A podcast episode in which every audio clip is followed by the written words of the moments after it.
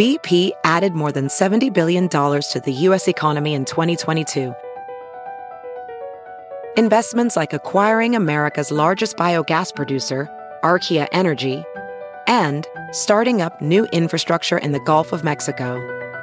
It's and, not or. See what doing both means for energy nationwide at bp.com slash investing in America.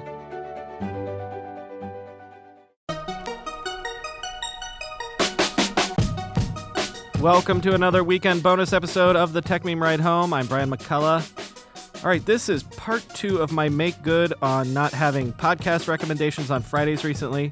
Not too long ago, I recommended the Rideshare Guy podcast because I've fallen in love with it. On that show and on his website, therideshareguy.com, Harry Campbell allows us to look at a space in tech from a different angle than we usually do on this show. So here's a great conversation with Harry about the rideshare driver community, what they think about the upcoming IPOs, what they think about ride sharing platforms generally, who might be the driver's favorite among the platforms, and what they think about the promise or peril of self driving cars. If you haven't done it before, look up the Rideshare Guy podcast and therideshareguy.com.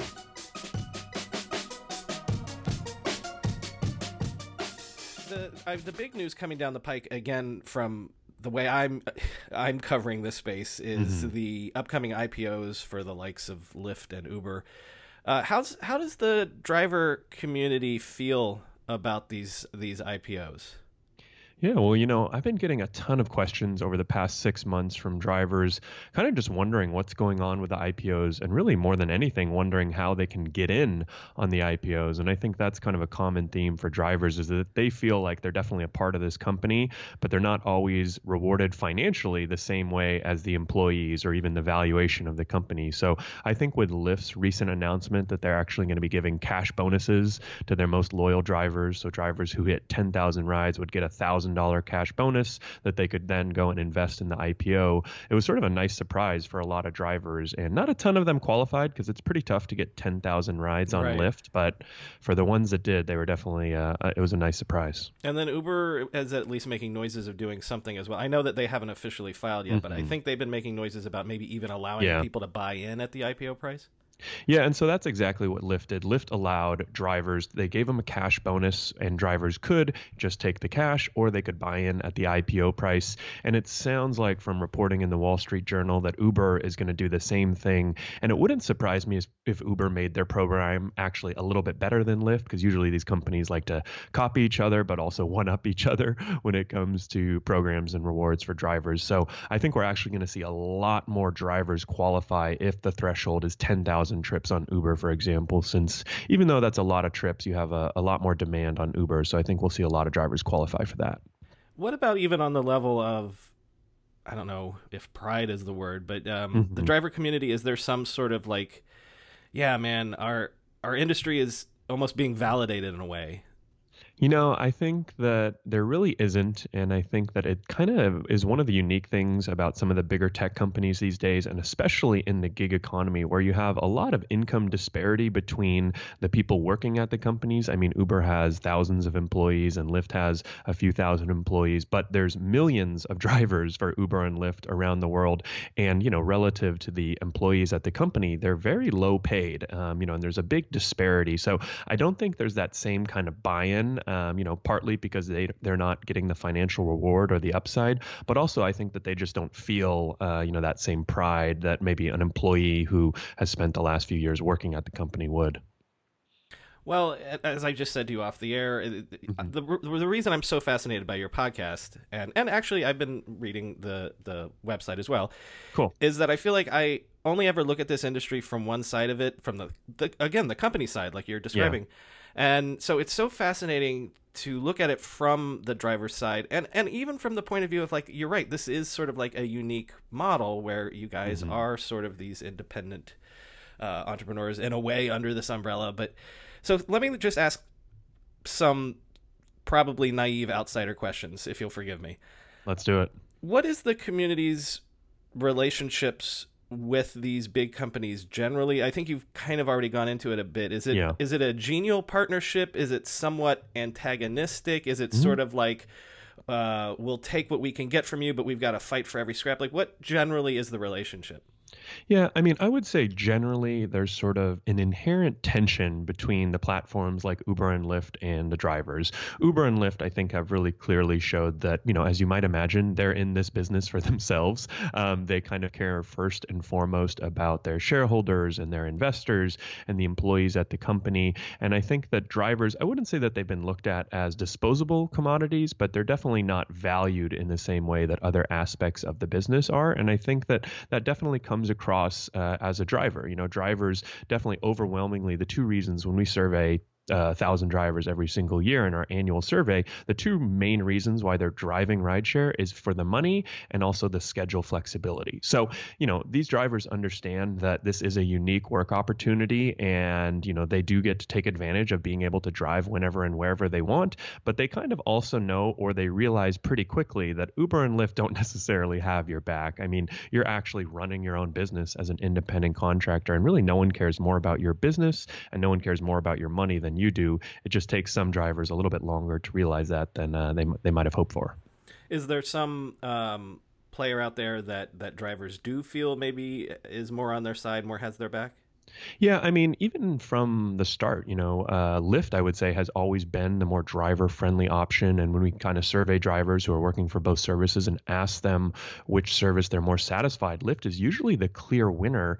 Yet the kind of interesting thing is that drivers tend to make more money and get more rides with Uber. So they sort of have this situation where Uber, since they're the dominant market share player, a lot of drivers by default drive for them because they need to get trips and they need to make money. Yet a lot of them do prefer driving for Lyft. I think we've seen both companies kind of become more and more similar over the years because as you scale, it's sort of hard to keep that, you know, driver friendly feel. And there've been a couple companies like Juno in New York that has really come out and tried to be the more driver friendly option.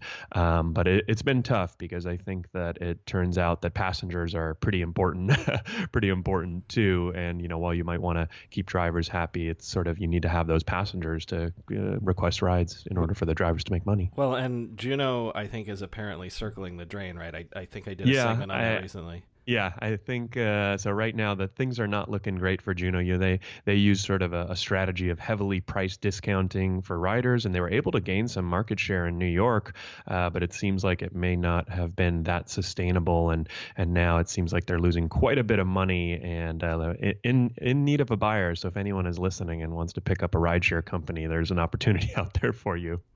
So, uh, and you've already sort of gone into this a bit too. I my assumption is, you know, from when I uh, hail a ride, is that it seems like everybody uh, will will do any service, uh, even Via here in New York. Yeah. Like, so is that is that it? Is like everybody basically always got all the services on, and you just catch as catch can?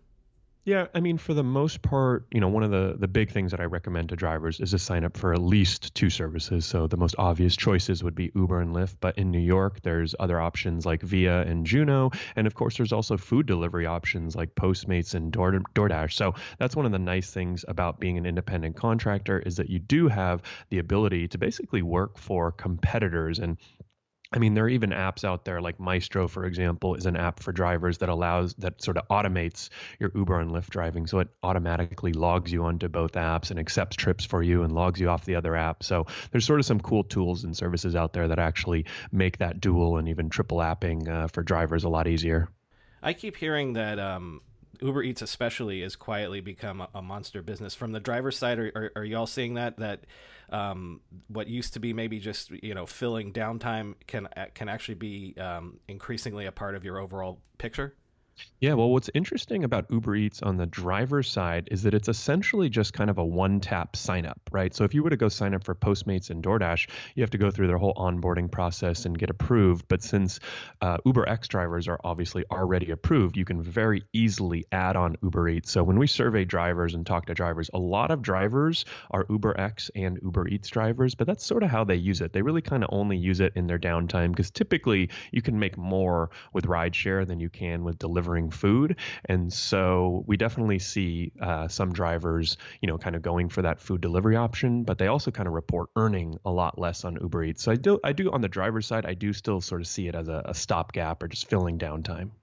Well, it, and this is, you know, maybe from like a macro level, anecdotally, I always wonder, because um, you've been doing this for many, many years now, uh, over time, are you seeing is, is are things still growing like I, and again this is almost anecdotal but like would mm-hmm. you be able to report well 2 years ago it was super easy to to fill a really great shift and and now yeah. it's sort of saturated and it's harder it, like in macro trends sure where is the market right now yeah, I mean, I've been driving for Uber and Lyft for almost five years now, which makes me pretty old in rideshare years and probably talked to over 50,000 drivers in that time period. So, at a macro level, I think one, one of the clear trends we've seen is that drivers are making less these days than they were at the beginning. And I think when Lyft released their financials, you sort of saw that, that these companies are losing a lot of money. In fact, they're losing money on every single ride. And so they sort of have to, and makes sense that, you know, they've been trying to pay the drivers less and less so that they can take a bigger portion portion of the fare.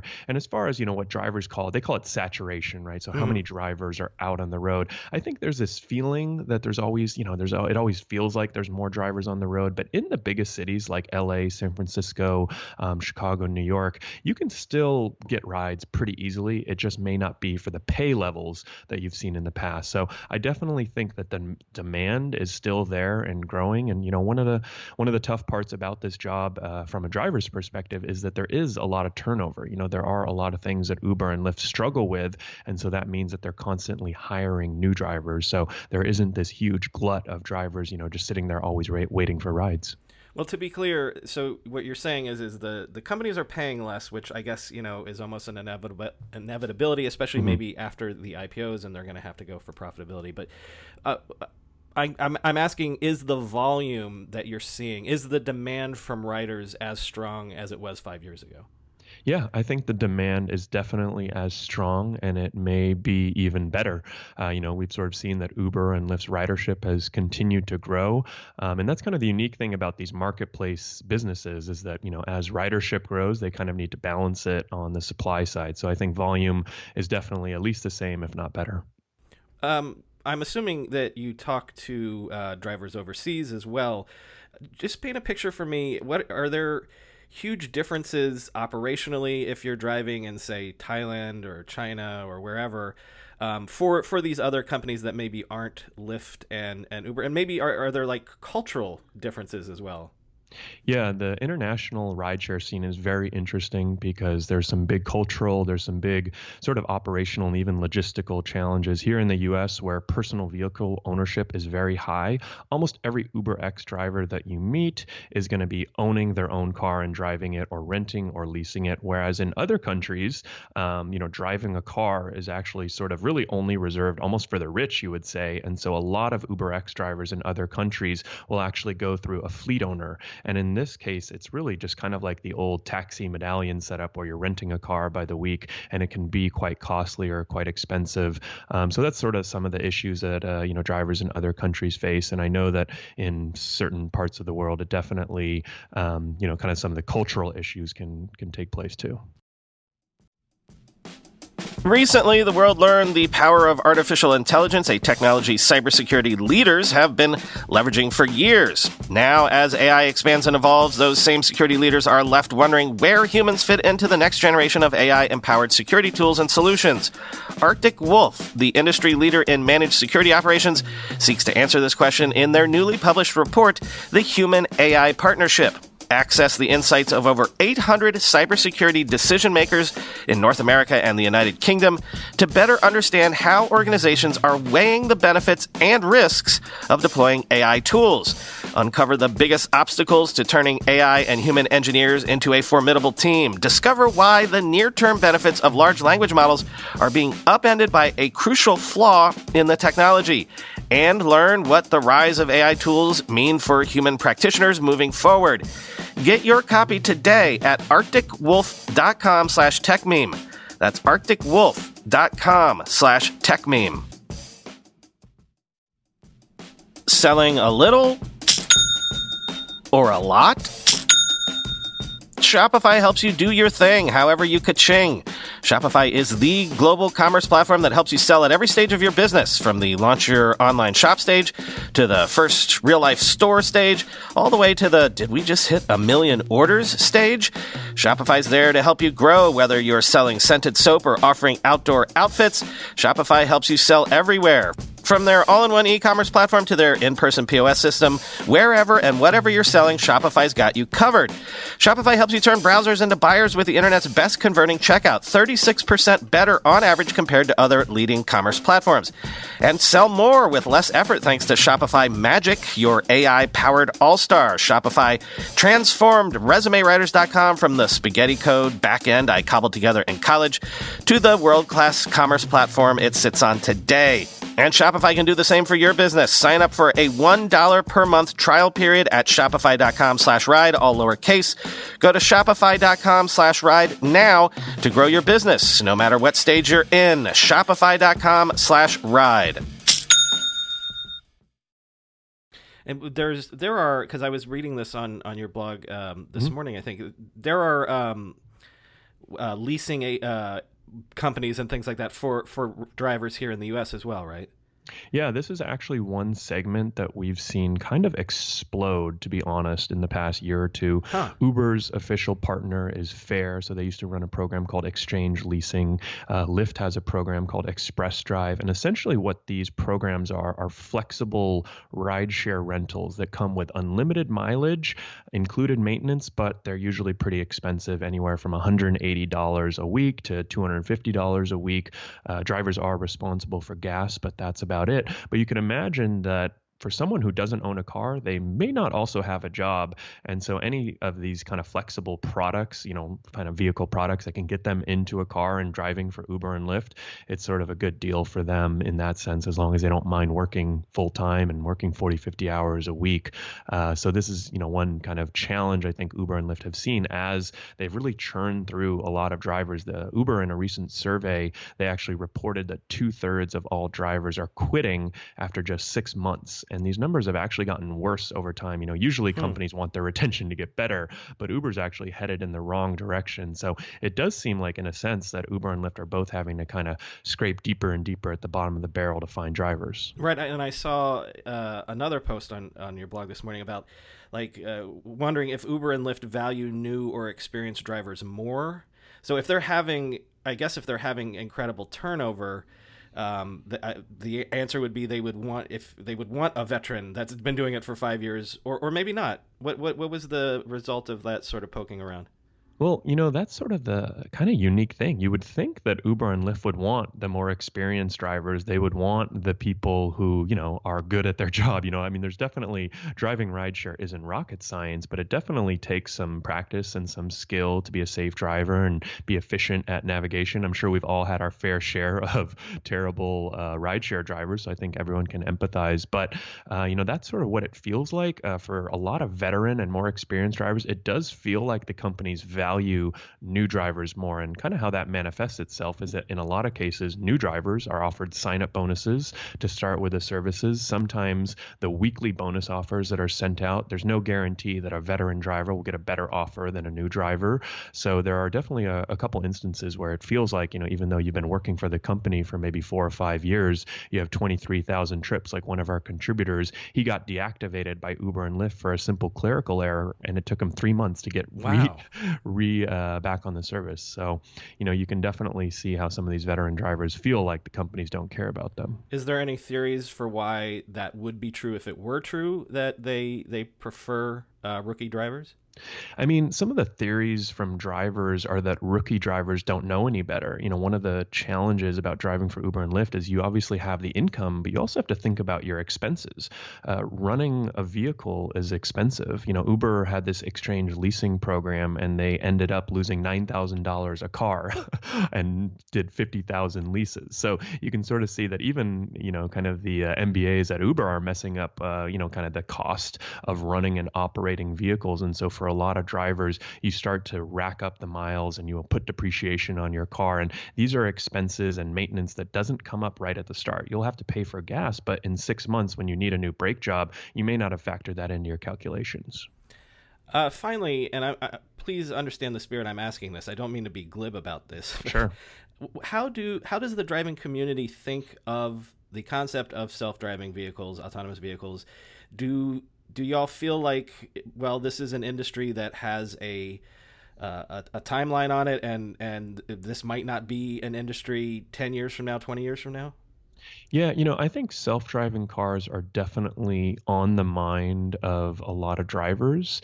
And, you know, we often get questions from drivers that sort of say, hey, is this, you know, is this gig going to be around forever? Um, so it's definitely something that is, you know, drivers are aware of. But I think that self driving cars are so hyped up in the media that it sort of seems like they're a lot closer than they are. And I know that you guys had a recent interview with uh, Tim Lee, mm-hmm. uh, a, a, reporter at Ars Technica, who's probably one of the best, uh, you know, kind of reporters out there on self-driving vehicles. And I think that you know when you talk to the experts or people who actually know what they're talking about, I think commercial use of self-driving vehicles in kind of like a ride-share setting is very far away. So while drivers might think about it, they might worry about it. They're not going out and saying, "Oh, you know what? Self-driving cars are around the corner. I'm going to quit and I'm going to go find something else." They may be doing that for other reasons, just because they're not seeing you know the opportunity to grow their career as a rideshare driver. But I don't think they're doing it right now because of self-driving cars.